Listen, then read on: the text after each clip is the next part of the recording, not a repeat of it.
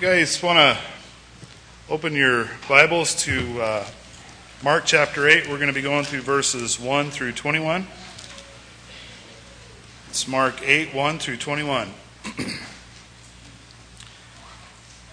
In those days, the multitude, being very great and having nothing to eat, Jesus called his disciples to him and said to them, I have compassion on the multitude, because they have now continued with me three days and have nothing to eat. And if I send them away hungry to their own houses, they will faint on the way, for some of them have come from afar. Then his disciples answered him, How can one satisfy these peoples, these people with bread here in the wilderness? And he asked them, How many loaves do you have? And they said, Seven. So he commanded the multitude to sit down on the ground, and they took the seven loaves and gave thanks, broke them, and gave them to his disciples to set before them. And they set them before the multitude. They also had a few small fish, and having blessed them, he said to set them also before them. So they ate and were filled. And they took up seven large baskets of leftover fragments. Now those who had eaten were about four thousand and he had sent them away. Immediately got into the boat with his disciples and came to the region of Dalmanutha. Thank you, Noah. Then the Pharisees came out and began to dispute with him, seeking from him a sign from heaven, testing him. But he sighed deeply in his spirit and said, Why does the generation seek a sign? Assuredly, I say to you, no sign shall be given to, these, to this generation. And he left them, and getting into the boat again, departed for the other side. Now the disciples had forgotten to take the bread, and they did not have any more than one loaf with them in the boat.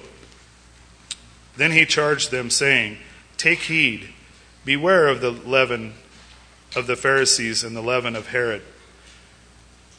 And they reasoned among themselves, saying, It is because we have no bread. But Jesus, being aware of it, said to them, Why do you reason because you have no bread? Do you not yet perceive nor understand? Is your heart still hardened? Having eyes, do you not see? Having ears, do you not hear? And do you not remember when I broke the five loaves and the five thousand? How many baskets full of fragments did you take up? And they said to him, Twelve. Also, when I broke the seven for the four thousand, how many large baskets of full fragments did you take up? And they said, Seven. So he said to them, How is it you do not understand? You join me, we pray for the word.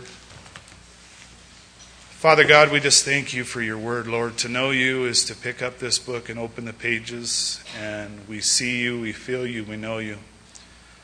And Lord, we just ask that you come and be among us, till our hearts, prepare our the soil of our hearts for the seed of your word, Lord. We ask that you bless, bless Jackie as he brings forth your word, that, Lord, it'll just be planted in our hearts.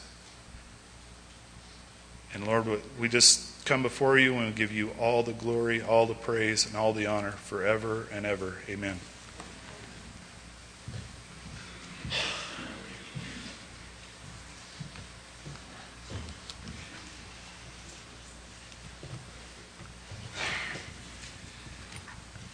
Sometimes when we come to the Word, uh, we come to, to stories like the one that we're, we're looking at this morning, and we realize, man, we've, we've heard the, this story before. And here's what we do we have a tendency to become dull of hearing. And really, it's a problem we're going to see with the disciples this morning. They were dull of hearing. The enemies of Jesus, they just were unbelieving. But Jesus, in the beginning, he's trying to tell the people something about himself. Every, every time he ministered, every time he talked, every time he shared, there's something about Jesus that he's trying to express to the people who are there, and especially to his disciples. Something that they can grab a hold of. And for you and I today, that doesn't change. God still wants to express something about Him, His nature, His purpose, His plan in your life and in mine. And we have to be careful that we don't become dull of hearing. We don't get so used to hearing the, the same story or the same thing. That mic's still on? I'm going to go run away. Okay, maybe not. We can still become uh, dull of hearing because we've heard it, we've seen it. Oh, I've looked at this before. But, but here's the challenge the Bible, the Word of God tells us that, that it is alive and powerful. That means that it is always able to speak into your life, whatever you're going through, at whatever time you're going through it. Not most of the time able, not mostly able, always able. And the other side of that is you don't have to go somewhere special. Now, I'm not a big fan of the flip it and put your finger in it and come up with a, a word from God because you might land on where Judas went and hung himself. Now go do likewise. That would be bad, right? So, so we don't want to do stuff like that. But you can open to that scripture and read it. And as you read through that scripture, God will speak to you. He will open your heart to something in that passage that He wants you to grasp if you don't become dull of hearing. So we don't want that. We want to learn the lesson that, that the Lord has for us this morning so that we can learn. The, the Bible tells us repetition is the mother of learning, right? We know that because Jesus teaches the same things over and over and over and over again. He does that for a reason because we need to hear things over and over again to grasp it, right? So as we work our way through prayerfully, we'll see God do that work in us. So let's take a look. Mark chapter 8, beginning in verse 1. Familiar story, a little bit different from the feeding of the 5,000. It says, In those days, the multitude being very great and having nothing to eat, so Jesus called his disciples to him and said to them, I have compassion on the multitude. Remember, we talked about this before. One of the things we always see about Jesus is he didn't see the problem, he had eyes to see the need. And we have to ask ourselves, which set of eyes do we have? And if I'm honest, I have eyes to see the problem. Now, it doesn't make any difference which way you see. The point is to recognize how you tend to see and be aware of it. So that I can, I can recognize. Now, my tendency is to see the problem, so I try to take it in before I engage my lips. And if some of us could learn to do that better, we'd have less backpedaling to do with other folk, right? Oh, you know, I just said the first thing that came to my mind, and I really wish I'd have held that for just a little bit longer. so I want to have eyes. I want to have eyes like Christ that move with compassion. That doesn't initially see the hassle or the problem or the issue, but rather looks with compassion for an opportunity, right, to share the love of Christ with somebody. To recognize. I think it's important for us to recognize that uh, a lot of people have a tendency, and sometimes I catch myself doing it, wanting to peddle Christ. Like, you know, really you ought to try him, you know, he's, he, like he's some, some, you know, cheap thing at the dollar store. So let's settle that. The, the gospel is not something you should make a decision about. The gospel is a command. Jesus said, repent and believe. He didn't say, think about it, chew about it. If you want a relationship with Christ, repent and believe. It's a, it's a biblical command. Come. The Bible tells us that only those whom the Father draws will, will come to Him. So when we, when we go forward and we look for those opportunities in compassion to share the love of Christ, it's an opportunity for us to let people see what Christ is like. That we would move with compassion as Jesus did. Well, Jesus said, he was moved with compassion for a reason. Look what he said. Because they have now continued with me three days and have nothing to eat. So they had a little mini fast going. They're out away from any place to buy, any place to be able to get anything. So only the, only the folks who packed something had anything at all in terms of something to eat. So for three days, they hadn't had anything to eat. And Jesus said, If I send them away hungry to their own houses, they will faint on the way for some of them have come from afar. You know, that's still true today. The world is starving to death. And Jesus Christ is the bread. And we need to give that to them. We need to give that to them so that they can be satisfied. Because they're not going to make it without Him. they won't make it home. They got to have that relationship with Christ. So, verse 4 says, Then his disciples answered him, How can one satisfy these people with bread here in the wilderness? Now, it's a different question. Last time, the question was different. This time, they're looking around. There's like, we had a, I don't think we got nothing, Jesus. There's not even a store I can go to. There's no place, no way to solve the problem that's laid out before us. Remember, I told you, disciples, quick to see the problem. hey, you feed them. Uh, we don't have any food. And I, we can't even go buy any. I don't know what we're going to do. Now, you would think, right? You would think somewhere in the back of their mind, there, there'd be like this. This seems like this is familiar. and just about the time I think I want to bust on the disciples, I realize how many times God must be in heaven looking at me going, Come on, Jackie. This ought to sound familiar to you. It ought to sound familiar. This is something I do, but but it doesn't. Sometimes we get uh, we get overwhelmed by the circumstance we find ourselves in, and we're not able to see, and that's where the disciples are.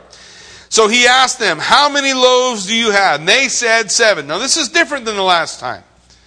This is different, totally different feeding. It's not a retelling of the of the prior one. There's less people. There's more scraps left at the end different kind of baskets, and there's a reason for all that. So hold tight, and, and we'll get to it. So they said they had seven loaves.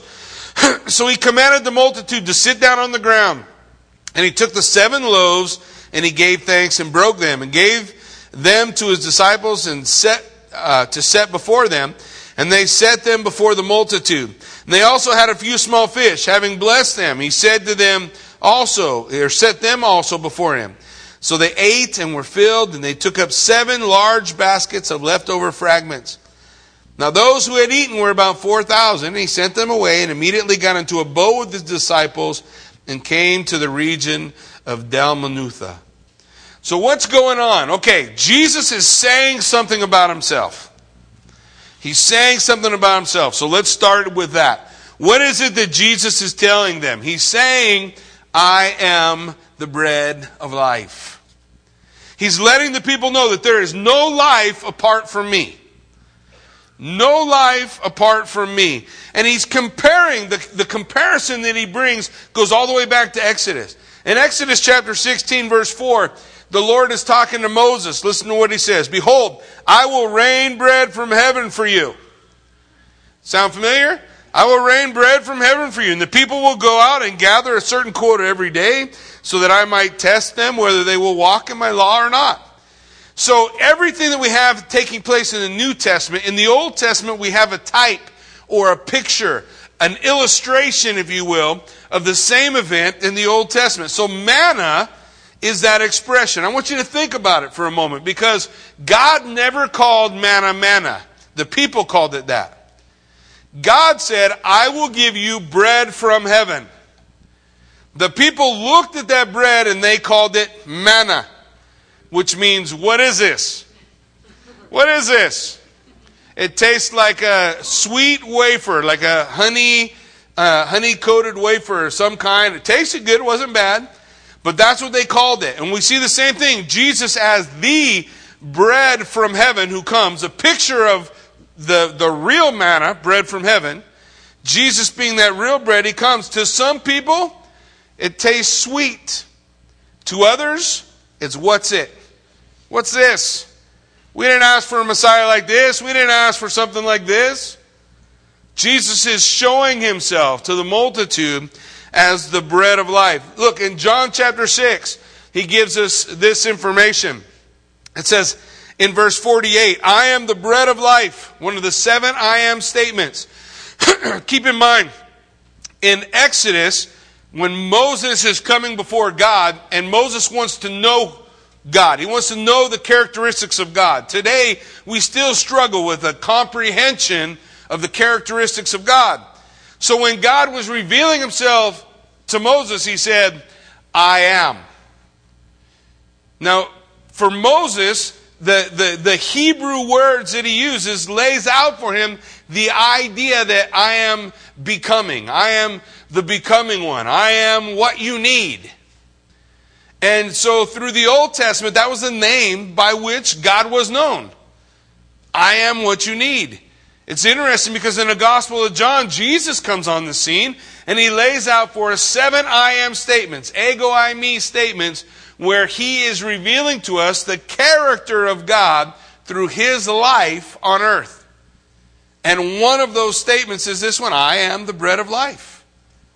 I am that which sustains. I am that which in which you consist, where you have your being. I'm the bread of life. He says, Your fathers ate manna in the wilderness and they're dead. So, how'd that bread of life work out for them? So, this is the bread which comes down from heaven, that one may eat of it and not die. I am the living bread which came down from heaven. If anyone eats of this bread, he will live forever.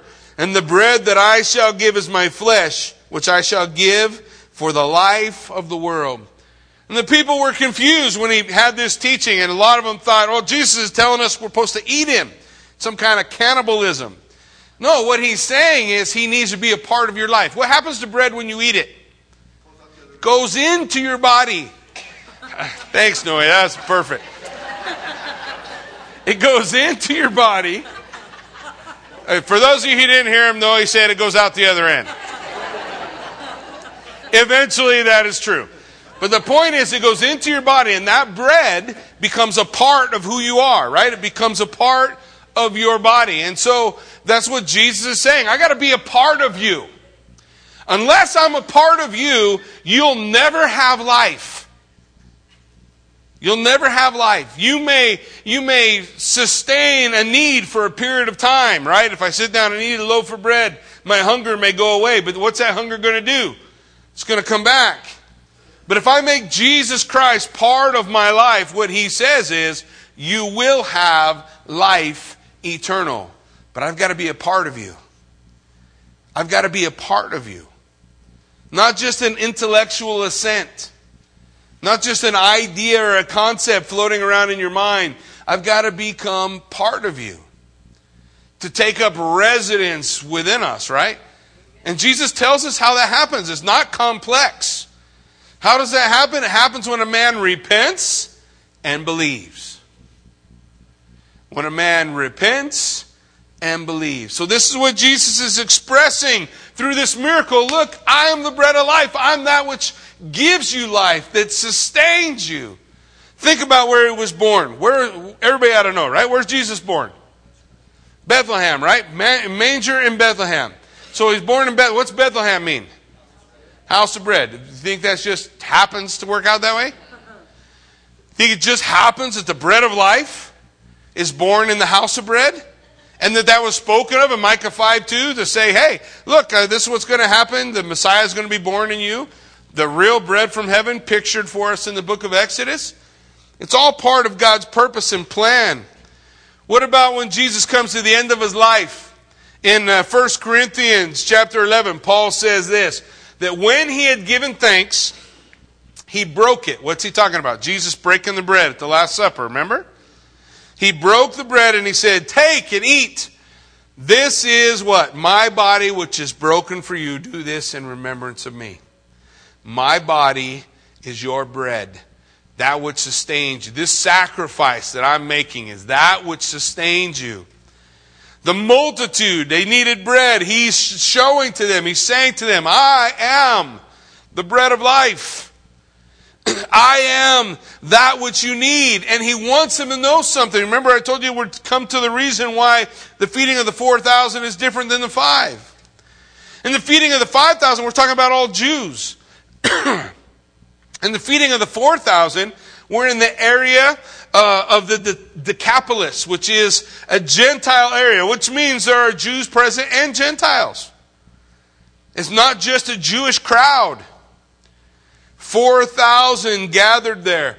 It's interesting because Jesus prayed twice. You go back and look at the feeding of the 5,000. He prayed once over the bread. Why? Because that's where the blessing is said in a Jewish home. The blessing that says, uh, Thank you, Lord of the heaven and the earth, the maker of bread, that you have given this for our sustenance. It was a typical blessing, uh, Jewish blessing over the bread. But here, not only does he bless the bread, what else? He blesses the fish. That's not Jewish. He's making, he's, he's giving a message. He's telling the, the Gentiles as well as the Jews, look, we receive that which God gives us through prayer. And then at the end, the feeding of the 5,000, you remember they gathered up how many baskets? This is a test. If you don't pass, you got to stay for another hour of sermon. So, so they had 12 baskets. And the word for basket there is a little basket. It was a traditional Jewish basket. At the end of this, they gather up seven baskets. But the word for basket here is a large uh, wicker hamper. Big basket. In fact, you might remember it in Acts chapter 9, verse 25, when Paul was escaping from Damascus, by the way, a Gentile city. How did they let him down over the wall? In a basket, right? So obviously, when the little, he's not sitting on a little bitty basket sticking out over the top. That's not what they, they put him down in the basket, put him up over the wall. So he's in a, a big hamper. It's a, it's a Gentile style. You have the feeding of the 5,000, 12 baskets gathered together, which, in which Jesus is saying, look, I'm sufficient for Israel. But here, with the Gentile crowd reaching out to a mixed multitude, Jews and, and Gentiles, not only as he said he's sufficient for them, but seven, that's a number of completion. You have both people in the crowd. He's not only saying I'm enough for Israel, he's saying I'm enough for the whole world. I'm enough. I am what is needed. So we recognize this is part of the story. The other thing that we want to see is the supply always exceeds the demand. The people ate till they were hungry, and what happened? Seven baskets left. What does that tell us? That the supply that Christ has exceeds the hunger. He has more than what he needs in order to save all who hunger and thirst for righteousness. This is a message that Jesus is laying out for them. This is a message that he wants them to be able to grasp. I am sufficient for it all. But as we come to the next section, as Jesus leaves that area and he's gathered with his disciples, we move immediately into the blindness of his enemies. Look what his enemies have to say. Verse 11 Then the Pharisees came out and began to dispute with him. That's something new, right? We haven't seen that before? Oh, yeah, that's, that's what the Pharisees do. They come out to argue, they come out to dispute, seeking from him a sign, testing him. That doesn't seem odd to you guys? Has there not, have we not talked enough about signs? How, how about 10 lepers in one day? I, I, will always go to the lepers before I go anywhere else because there's this little chapter in Leviticus chapter 14 that has a, uh, a procedure to, for the priest to do whenever a leper is cleansed, whenever a leper is healed. There was a particular sacrifice that they were to make, a particular thing that they were supposed to do. And up until the time of Christ, they never used it. You certainly can't prove to me they did. The only people that were ever healed of leprosy were Gentiles. They didn't go to the priest. So when Jesus comes, on one day, ten lepers cleansed. They show up at the, at the temple and they say, hey, we, we've, we're lep- we used to be lepers. We need to be cleansed. And the priest is going, man, there's something we're supposed to do. Where's that at again? Oh, yeah, give me the scroll Leviticus. And they open up Leviticus, they find Leviticus 14. And Leviticus 14 tells them about a sacrifice. They're supposed to take two birds, which is a creature from heaven. And they take one of those birds and they put it in a clay pot. Which means that which comes from heaven is putting on flesh. And then they hold it over living water, running water. And they kill it. And they take the blood, they take some hyssop and they dip it in the blood in the, in the clay pot and they sprinkle that blood on the other bird. And they let that bird go. And it goes back to the heavens. None of that sounds familiar to you? And they sprinkle the blood seven times on the leper, and he is made clean. It's an application of the blood of the cross, a picture of Jesus coming from heaven, putting on flesh, dying for our sins, the blood being applied to the leper who, who is made clean by the application of the blood. That's the thing the priests did. All of a sudden, at the time of Christ, they're doing that all the time. Some guy comes walking in the temple, the priest looks at him, Don't tell me, you used to be a leper. Yeah, I did. I'm cleansed now. Wow, there was 10 guys before you. I know what to do now. That should be opening people's eyes, don't you think? The, the, the, the cleansing or the giving of sight to the blind, the lame walking and leaping like a deer. Wasn't that all fulfillment of Old Testament prophecy? So when the Pharisees come and say, Give me a sign, man, all I can think when I hear that is, Here's your sign. But they're. but the but the the sign they're getting is not the kind of sign they want. Yeah. They're not getting the kind of sign that they want, man. So they say, look, we want a sign. They're testing him. Look what it says in verse 12. He sighed deeply in his spirit. And he said, Why does this generation seek a sign? Why? Why? When it says he sighed deeply, it means he was super frustrated. Super frustrated. Like, why do you seek after a sign? You wouldn't believe even if somebody was to rise from the dead. so he says to them, No sign shall be given to this generation. And the saddest thing ever happens next. He gets in a boat and he goes away. And that time comes for, for people that, uh, that have heard the gospel over and over and over again, and the opportunity to come to Jesus, to hear the command to repent and receive and believe what Jesus done, that comes over and over and over again. And then they say one more time, Lord, show us a sign. It wasn't that much earlier in Mark 3:22 it says that the scribes came down from Jerusalem and said he has Beelzebub he casts out demons by the ruler of demons. The work that he had done, they attributed to Satan.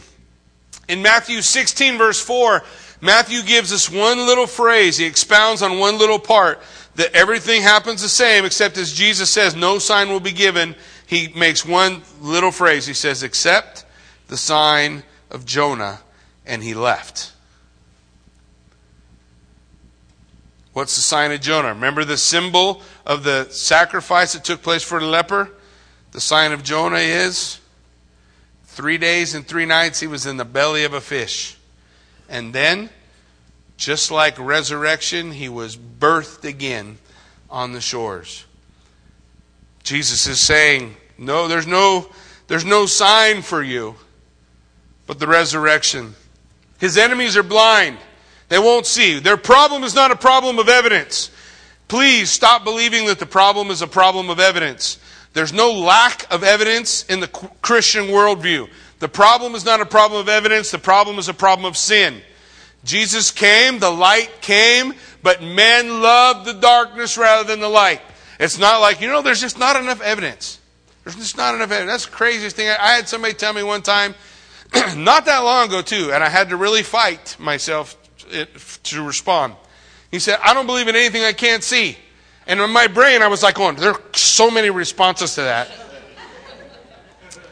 like, well, you obviously don't have a brain then. You haven't seen that. you must not you must not believe in the wind you've never seen that and uh, just over and over just all kind of things look the issue in those cases, it's not evidence. Okay? They may say that, but that's not what it is. It's sin. They want the darkness rather than the light. That's the problem. What is our job? We give them Jesus. We proclaim the gospel. What is the good news? What is the gospel? That Jesus Christ came into the world to save sinners, of whom I am chief. Isn't that what Paul said? so repent and believe. That's our responsibility just to give that. God does the rest of it, right? We're, we do not have to be salesmen. We just have to be willing to tell, to proclaim, to herald. That's what preacher means. Someone who heralds, who gives the good news, but they were blind. They were blind and they could not see the message that Jesus had been living his life to tell them. And then we come to the disciples. We have the blindness of his enemies, the message that Jesus has to tell us, and now we have the dullness of the disciples. Now the disciples had forgotten to take bread. So obviously, they're like typical guy. this happens to me all the time. I've been so blessed. I got a, I got a boat, and uh, uh, I was was very kindly given to me, and then it was very kindly worked on so that I could use it.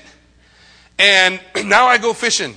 Uh, so if you go, where's Jackie been? I went fishing. Yeah, it's an amazing thing. I'll give you guys all. I, I, don't. I don't have a special hole. Let me tell you how it works. Seven o'clock at night, get the salmon, and by nine thirty, I caught my limit on walleye, and I can go home. And I do, and then you can do that again the next day. You get their limit starts over the next day. Man, so I've been eating fish tacos like crazy. There's, but you know what I, I tend to forget? To bring anything to eat. So I'm in such a rush. Okay, okay, I'm done. I got, got out of the church and I can go. And I got the boat and I got, I got fishing poles. I got the bait. Okay, I think I got everything. I get out there. And about the time I put the pole in the water, I go, I'm kind of hungry. But by then it's too late to get something to eat, huh? So the Bible tells us that here the disciples are with Jesus. They get in the boat. And right about that time, just like I do, they start looking at each other and going, Did you bring lunch? No, I didn't. We had seven baskets of bread left over. You guys didn't grab one of those? Oh, no, I didn't think about that. so, all that food, they're in a boat, no food. And so they're a little sensitive. Okay, you're going to see it. Now, the disciples have forgotten to take bread, and they did not have more than one loaf with them in the boat. And he charged them. Jesus said to them, Take heed, beware of the leaven of the Pharisees and the leaven of Herod. And they reasoned among themselves. He's telling us that because we forgot bread. No, you boneheads. So let me let me back it up and explain it so so we so we are getting it. When Jesus says, when he talks about leaven, think about what leaven does. What does leaven do? It puffs things up, right? It expands, it, it helps bread to rise. Oftentimes in Scripture, it's a picture of evil. So just think about the Pharisees. There's something in the Pharisees that swells. This evil within them that swells, and there's no room for them to receive the truth.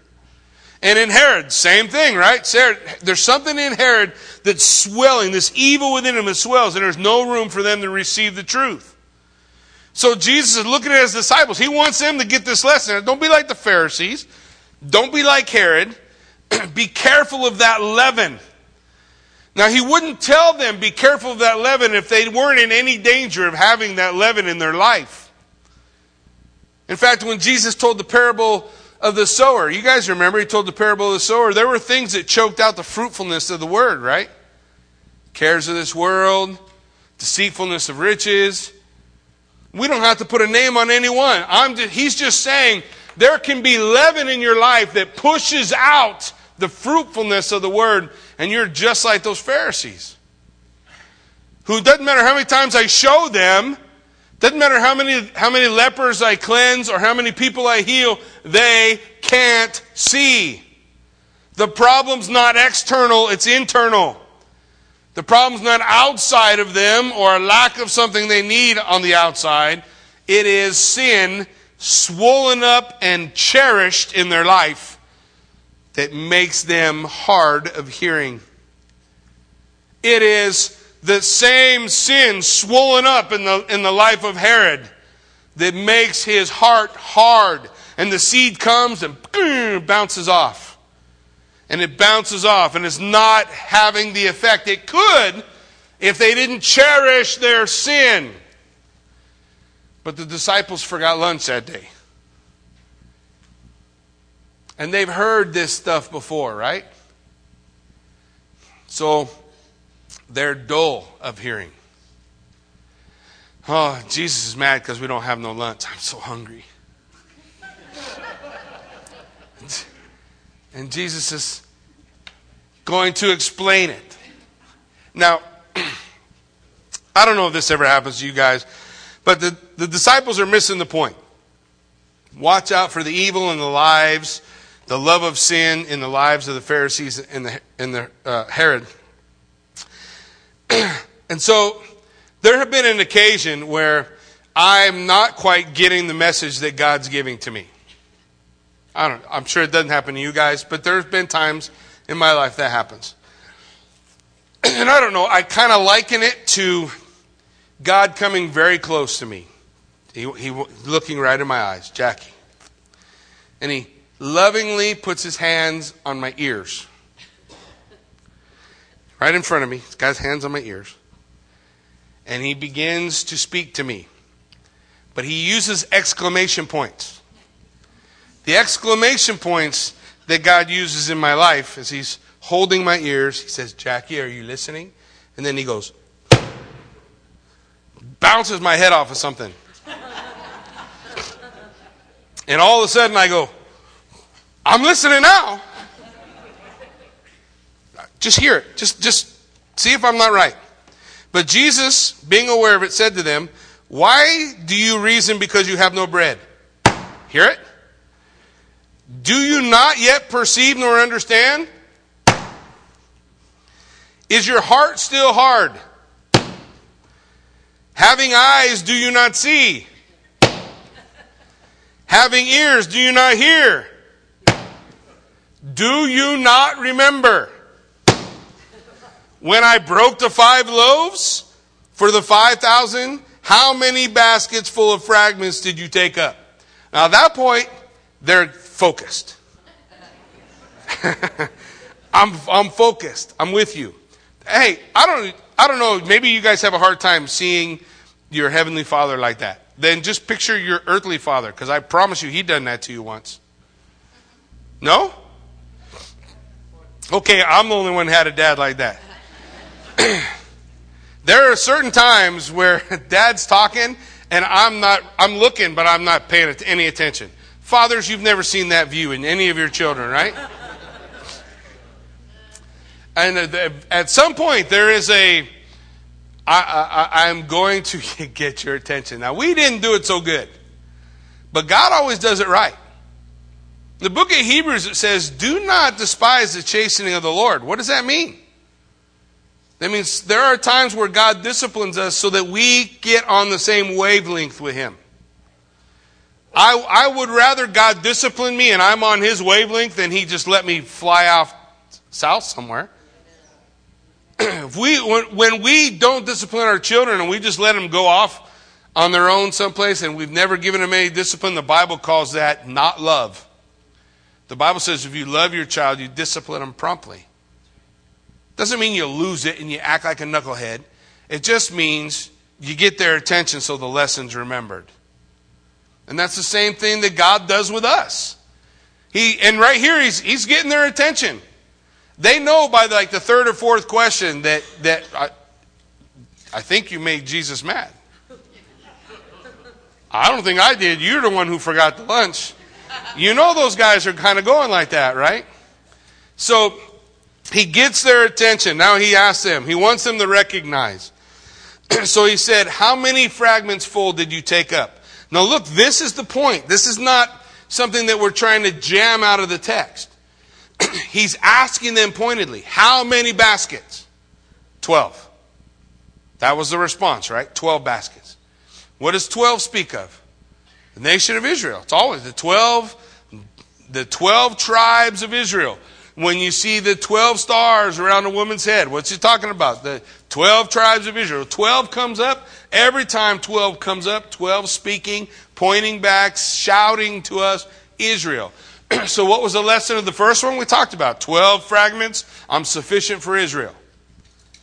Okay? He's saying, how many, how many, I want you to think through it with me. There were 12. How, how many? He's not asking them, how much bread do we have? He's saying, how much do we have left over? 12 baskets. So there's an emphasis on the 12. and when I broke the seven for the 4,000, how many large baskets full of fragments did you take up? And they said, seven. Then Jesus, I, I feel uh, um, as I read the text, I try, I try to put myself in it because we, we read things so often, we just go, we're in such a hurry. Slow down. After Jesus said, How many baskets? Twelve. How many baskets? Seven. Then he let that ruminate. Because that was the point of those two sets of miracles. Jesus is trying to express to his disciples, I'm sufficient for all of Israel, I'm sufficient for all of the world. I'm not worried about whether you have lunch or not.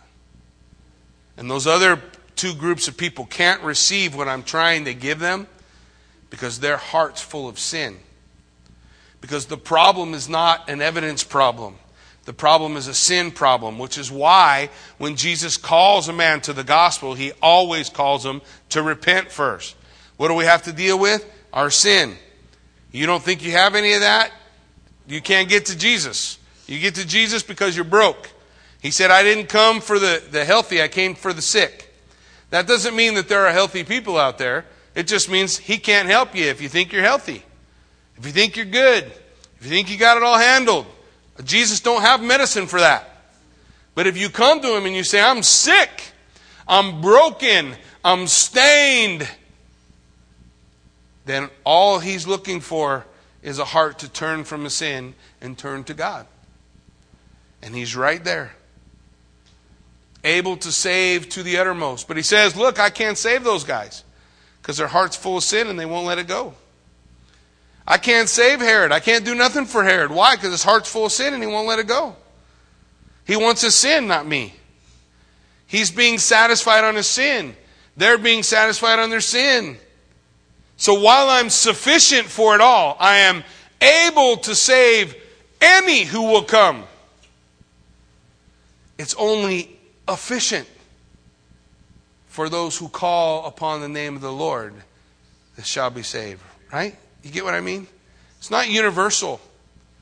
While the blood of Christ is able to save the entire world, it is not a universal salvation. It is a universal call.